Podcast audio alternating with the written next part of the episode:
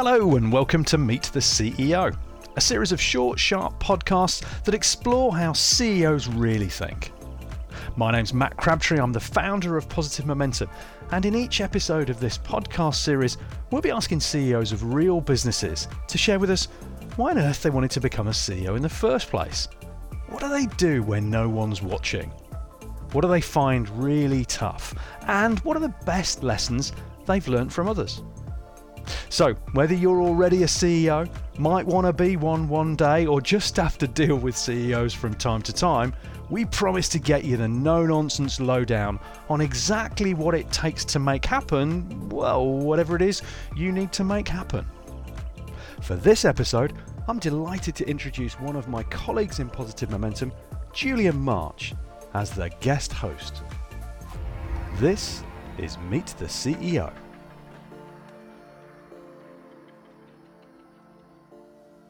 My guest this week is Simon Pitts, CEO of STV Group plc. STV is Scotland's leading digital media brand, providing viewers with quality television programming on air, online, and on demand.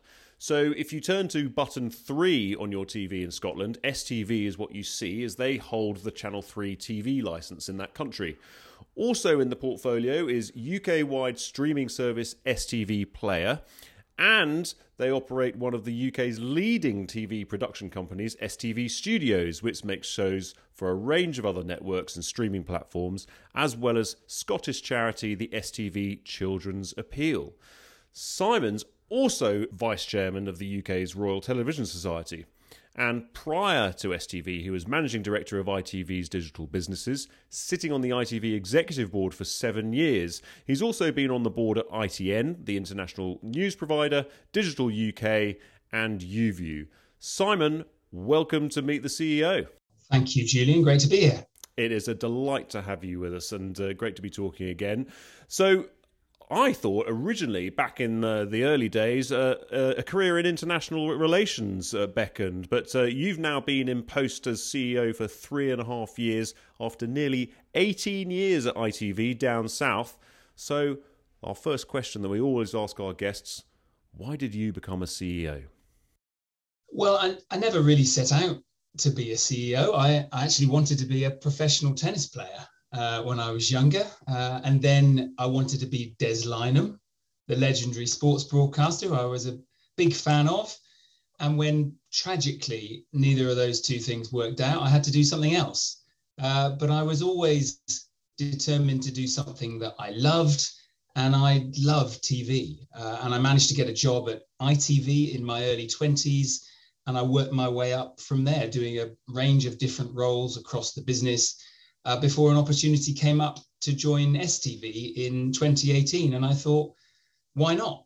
Uh, firstly, because media CEO jobs don't come around very often. And, and this was a great opportunity to join a company with a strong brand and heritage, but one that needed to transform digitally and, and lift its sights uh, a little bit in terms of its ambition. And, and I thought that was exciting and, and that I could help. And then, okay, I guess, secondly, my wife and I had lived in London for nearly 20 years. And although we'd enjoyed it very much, we also liked the idea of a bit of a change and of spending more time together as a family. And, and a move to Scotland has allowed us to do that, or, albeit under slightly strange conditions these last 18 months. Yes, uh, absolutely, Simon. I can imagine the the conditions uh, uh, not not not what you necessarily banked on when moving uh, and, and moving your lo- and relocating your family uh, across the across the border. I hear though that Scotland has a rather good tradition in tennis players as well, so maybe there was an ulterior motive in there as well. Yeah, they're pretty good up here, and I, I realised uh, why they're quite so good when I take my kids to their um, their, their holiday tennis camp, uh, and uh, it was it was Christmas last year, and it was snowing quite heavily. I was expecting the the note from the organizer saying, "I'm sorry, there's no tennis today. It's snowing." And uh, every morning at 8 a.m., you'd get a note saying, "We've cleared the courts. Tennis is on."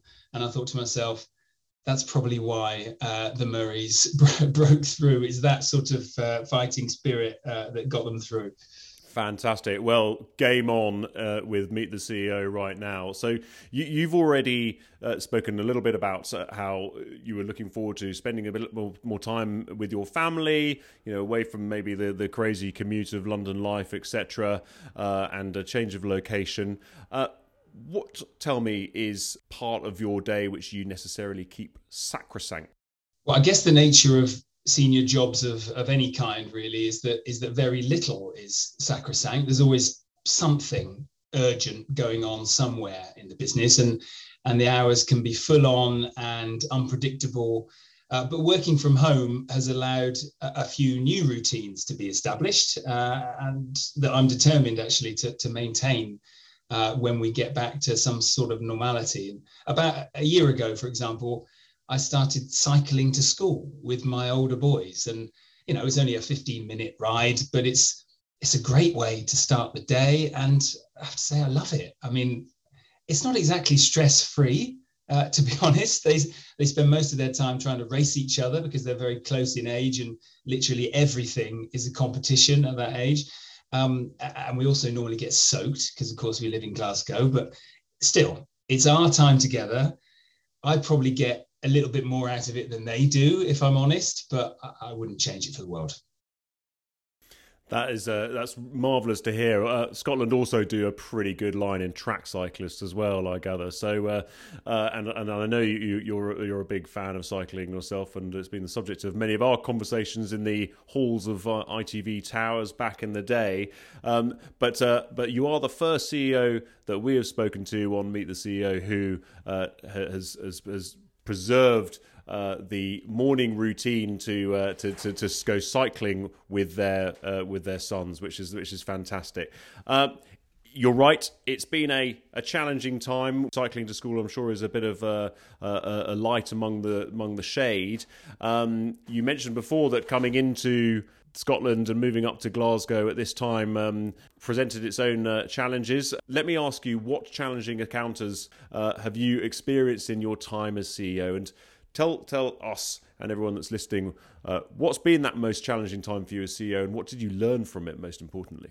Well, look, it's, it's TV, our sector, so you're never very far away from your next drama, uh, whether that's on screen or off screen. And I've done my fair share of restructures and strategic reviews and cost savings drives in my time, uh, but none of it compares to the intensity and the unpredictability of the pandemic over the last 16 or 17 months. And and as a leader of an organization, I guess I guess you have an opportunity to define what the business stands for, and that's particularly important in a time of crisis, of course. And even though as a PLC, we need to deliver value to our shareholders, first and foremost, we need to be a good business, a, a responsible business that treats its people and its partners properly and is capable of seeing beyond the narrowness of its own financial performance. And, and there are there are just times when the emotional health and resilience of the business are more important than the financial results. And this is very clearly been one of those times. And as a company, we are now in a much better place commercially. We we took lots of steps early in the pandemic to ensure that was the case, including raising additional capital from the markets and our shareholders. But like many other businesses, we spent much of 2020 making sure our people were okay, um, whether that's through the, very regular and open communication that we tried to ensure happened, or topping up our colleagues to 100% of salary while on furlough, or trying to keep things light um, with with regular organized fun events, or offering enhanced mental health support for our colleagues. Because you know, let's face it, the challenges of operating remotely for such an extended period have been huge. And large numbers of people were feeling knackered and vulnerable and and still are, to be honest. Um, we've tried many, many things to lighten the load, including new measures to help everyone better manage their, their work life balance. Uh, for example, by enforcing a, a 90 minute break from Zoom at lunchtimes and encouraging people to get out and about to enjoy some me time, and strongly encouraging people not to email their colleagues after seven o'clock at night, which is made a real difference since we introduced it a few months ago. And I, I hope is helping our colleagues to differentiate a little more easily between work and home life because that's that's been hard. And I think though overall our people have just been amazing, uh, and I think we've we've all been reminded, whatever sector we're in, about what really matters over the last year and a half. And in our case, of our role as a public service broadcaster, of course, in keeping our viewers informed and helping to bring the nation together and provide some escapism. Um, uh, you know, that could be Ant and Dec on a Saturday night, or the latest drama, or the Euros. What a, you know, what a roller coaster that's been for the last month or so. Um, but we've also been reminded as a company that we we can and indeed we must use our privileged position and and the power of TV to do good things and to affect change. And whether that's supporting our local communities and charities, and I'm really proud that we've uh, distributed some four million pounds or so to Scottish children's charities and family charities over the last 12 months when they needed us most, or or whether that's raising awareness of vital issues like mental health through our Britain Get Talking campaign on screen, or just trying to bring about positive, lasting change in how we represent the diversity of our viewers and communities, um, often on screen in the wake of the Black Lives Matter movement.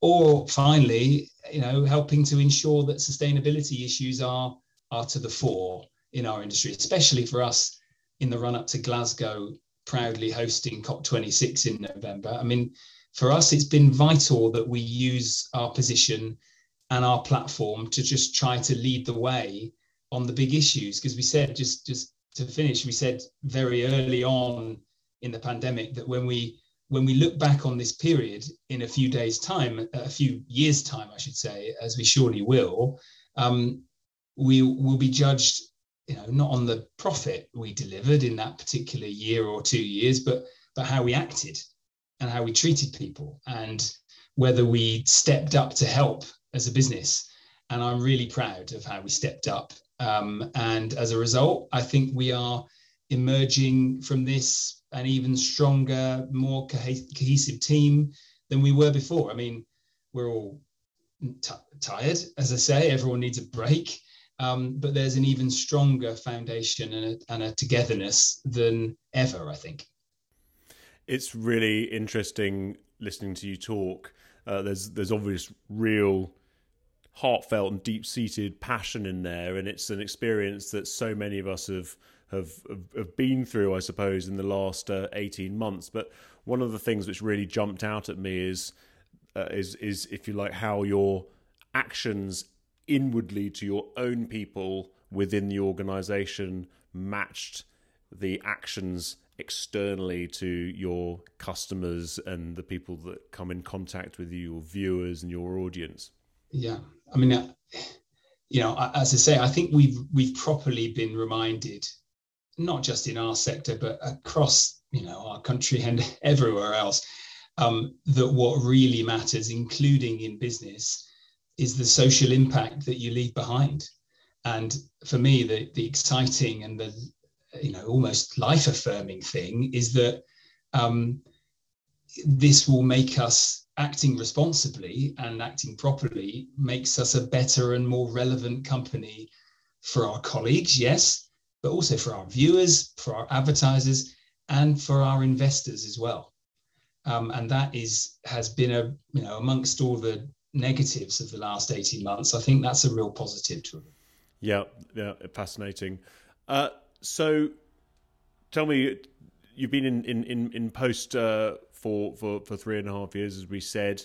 Um, who has influenced you most uh, uh, up until this point, and and uh, who do you credit as guiding lights or luminaries? Who do you turn to for advice in those uh, in those challenging times? Well, no one person is the is the answer.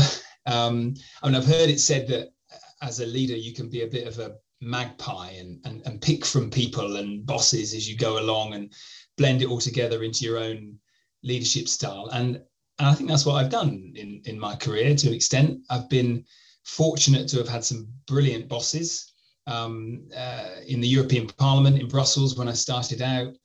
Then at ITV through various regimes and changes of CEO and chair, and now at STV with a very strong board and, and successive chairs. And you pick up good ideas along the way. Um, but as you know, you also pick up what not to do sometimes, and that that stays with you as well. And um, so, for example, I remember I remember just a simple one how how good it felt when I was younger to get a little note or a message of encouragement from the CEO if I'd done something well, and I try and do the same. Um, I remember I remember another boss used to hold regular listening sessions with the teams on the ground. And it used to drive his senior team nuts because he'd always come back with a million questions for them. Uh, but it also kept him properly connected to the business. And I try and do a similar thing. And and then I remember in a previous role being put in charge of digital, uh, but not given all the levers to do the job. So I was notionally the digital guy, but I wasn't in charge of the content, for example, or the tech or the ad sales. And I thought, if I ever get the chance, I am going to do that properly. Uh, and sure enough, I got the chance at STV, and we have a brilliant managing director of digital who has the freedom to run it like a proper business with its own P&L and dedicated team. Now, I'm sure he, if you had him on, he'd tell you there was a, a million things he wanted to do differently as well. But um, it was that opportunity to try and put things right that I, I really relished. And I still turn to some of my old bosses now when I need to, as well as obviously to my wife and friends and and former colleagues sometimes too. There are there are times when I've also had a formal mentor to help me think things through particular issues. And of course, you need to have the sort of relationship with your chairman and your board that allows you to ask for advice sometimes too, because we've all got gaps and blind spots that we need to cover. Um, back, I suppose, to the to the magpie metaphor, where you hope you you hope you pick up enough along the way to to see you through. Yeah, well, uh, it, it's it's long been known as a sign of strength rather than weakness to to ask questions. Uh, anyway, let's talk about the the the the executive team uh, as a whole. What's your secret for an effective executive team? Well, honestly, I think the secret, if there is one, is is simple: is getting on well and having some fun together. Uh, and I don't I don't say that lightly. Clearly, there's got to be trust and respect, and you need the right blend of skills and experience and personalities. And of course, you need a you need a strategy that people are are, are bought into.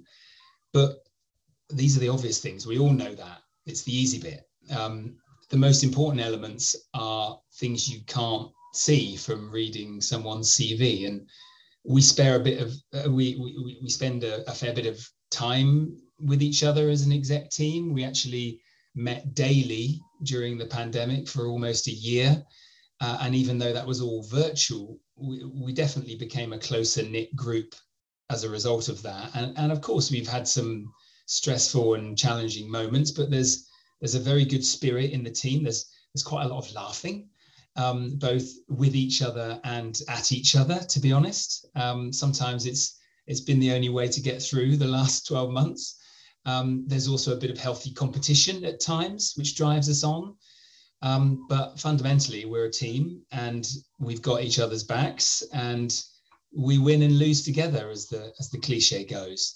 Uh, and I hope we'd also set the right tone at the top. Uh, to be honest, we're we're ambitious and hardworking, and we try to treat people fairly and respectfully, and we try to communicate as openly and honestly as we can. And we don't take ourselves too seriously because you know we work in TV. Um, we need to just remind ourselves every day that that is a that is a privilege. We are very lucky to be working in such a fast-paced exciting, creative environment with an amazing group of talented people at STV and the wider market. And if you can't pause occasionally to enjoy that or have some fun along the way, then then you're in the wrong business. Yep, absolutely. Uh, it's um, it, it's well, you will know that we've we've both spent uh, quite a lot of time in uh, in that industry uh, together, in fact, and uh, it is a massive amount of fun. So, tell me a little bit about the uh, the future, Simon. What does it look like for you and for STV? What are your your your biggest challenges ahead? What's your main focus in the coming year? Well, I'm really excited about uh, STV's future and about the future more generally. Uh, it's been a tough time for everyone. Of course, it has, still is, uh, and the market is still uncertain. Um, but as a business, we took a number of steps last year to, to look after our people and our partners and finances. And, and we're now um, starting to come through COVID with some confidence, uh, I'm happy to say. Uh, advertising trends continue to improve through 2021. That's often the barometer for the wider economy. So that's encouraging, not just for our sector, but for others too. Um, our ad revenues at STV were up 32% in the first half of this year um, uh, largely as a result of continued digital growth. And encouragingly, that actually means that the ad market is up on 2019 levels, so ahead of where we were pre-pandemic, which is which is positive. Uh, and as you'd expect, with a TV company, it all starts with the programs. And crucially, our viewing performance has got better and better these last few years on TV and, and online. I mean, you'd you'd expect viewing levels to have been high during last year's lockdown months when we couldn't do anything else.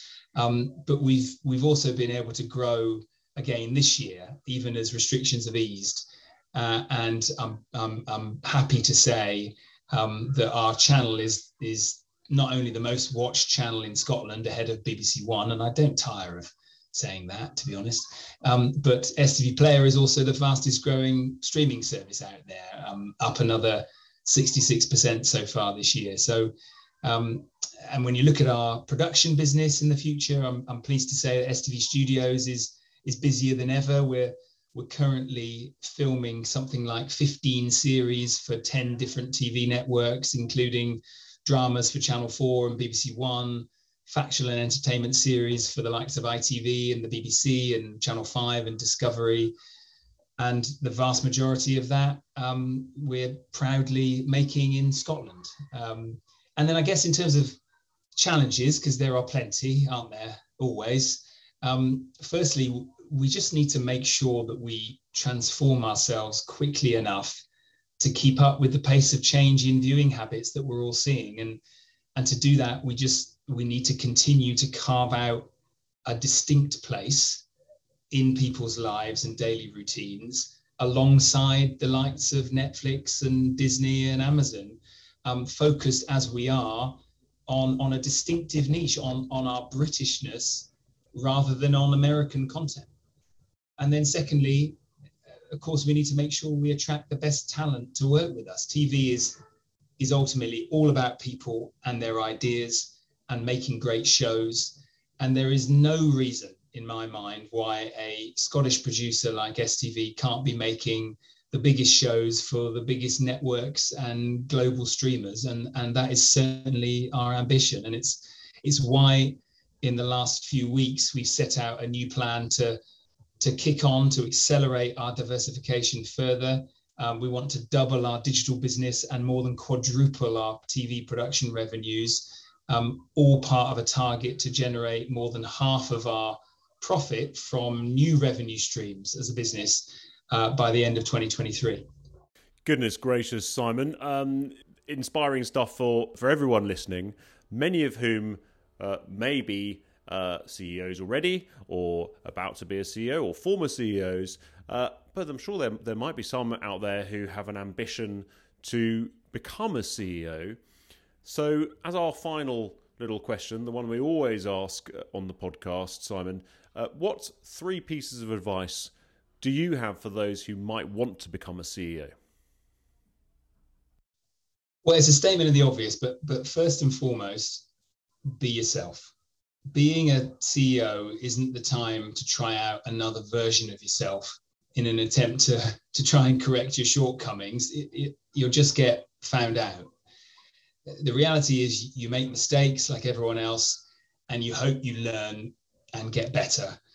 Uh, secondly i'd say brace yourself. Um, it's a wonderful privilege being a, a, leader of any organization big or small but it's also full on. It's it's mentally and physically taxing and in saying that i fully appreciate not you know not anyone's job is easy these days, um, but there's an added dimension when you know it's ultimately your responsibility to make sure the company does well. Uh, and on the one hand, it's incredibly liberating because you can free yourself and get stuff done. Um, but you also feel an acute sense of responsibility for your colleagues and their welfare. And you need to learn to carry that sufficiently lightly that you can, you know, you can be a functioning human being at the same time and get the balance right with your family and your loved ones. And and that's always a work in progress. It certainly is for me anyway. Um, and then no amount of sort of reading self-help books will will will fully uh, prepare you. I don't think it's it's a bit like becoming a parent for the first time. You think you're you think you're ready because you know you've done the NCT classes, you've bought everything you need to buy, but really you're just ready for day one uh, and the car journey back from the hospital. Although in my case, I wasn't even ready for that because I couldn't get the car seat to fit in the car. Uh, but the hard bit obviously starts when you get home and in and in business the hard bit isn't the first 100 days it's it's the rest of the days that come after uh, when you and your team need to be able to deal with well with with whatever comes your way uh, and then i guess finally after all that after the be yourself embrace yourself um, finally i just say back yourself um, i had some good advice earlier in my career ahead of doing my first organizational restructure, I think. Um, I was agonizing over every decision. I remember the chairman at the time said to me, I'm sure you thought it all through. Just trust your instincts, and you'll probably get at least 70% of the decisions right. The rest you can put right later if you have to. And, and he was right. Occasionally, you just need to remind yourself um, what got you there in the first place, I suppose, being, being half decent at your job uh, and you should be decisive and have the courage of your convictions and get on with it. Wow. Be yourself, brace yourself, and back yourself. What a fantastically succinct and powerful uh, little package of, uh, of, of advice for future CEOs from you, Simon Pitts. Uh, it has been a complete joy talking to you and having you on the podcast. We at Positive Momentum wish you all the best at STV for a wonderful second half of the year and uh, and all the best for 2022. Thanks for joining us, Simon. Thanks, Julian. Appreciate it.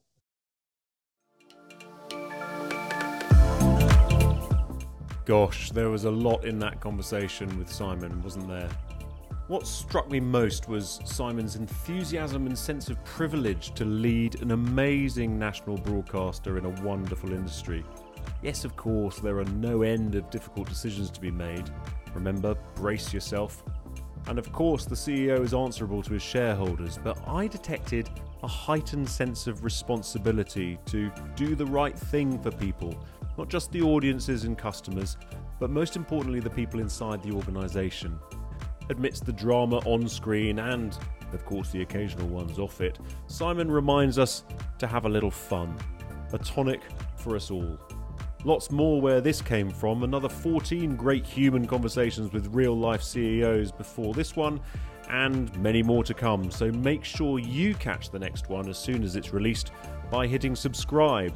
And we hope to welcome you again soon to the next edition of Meet the CEO.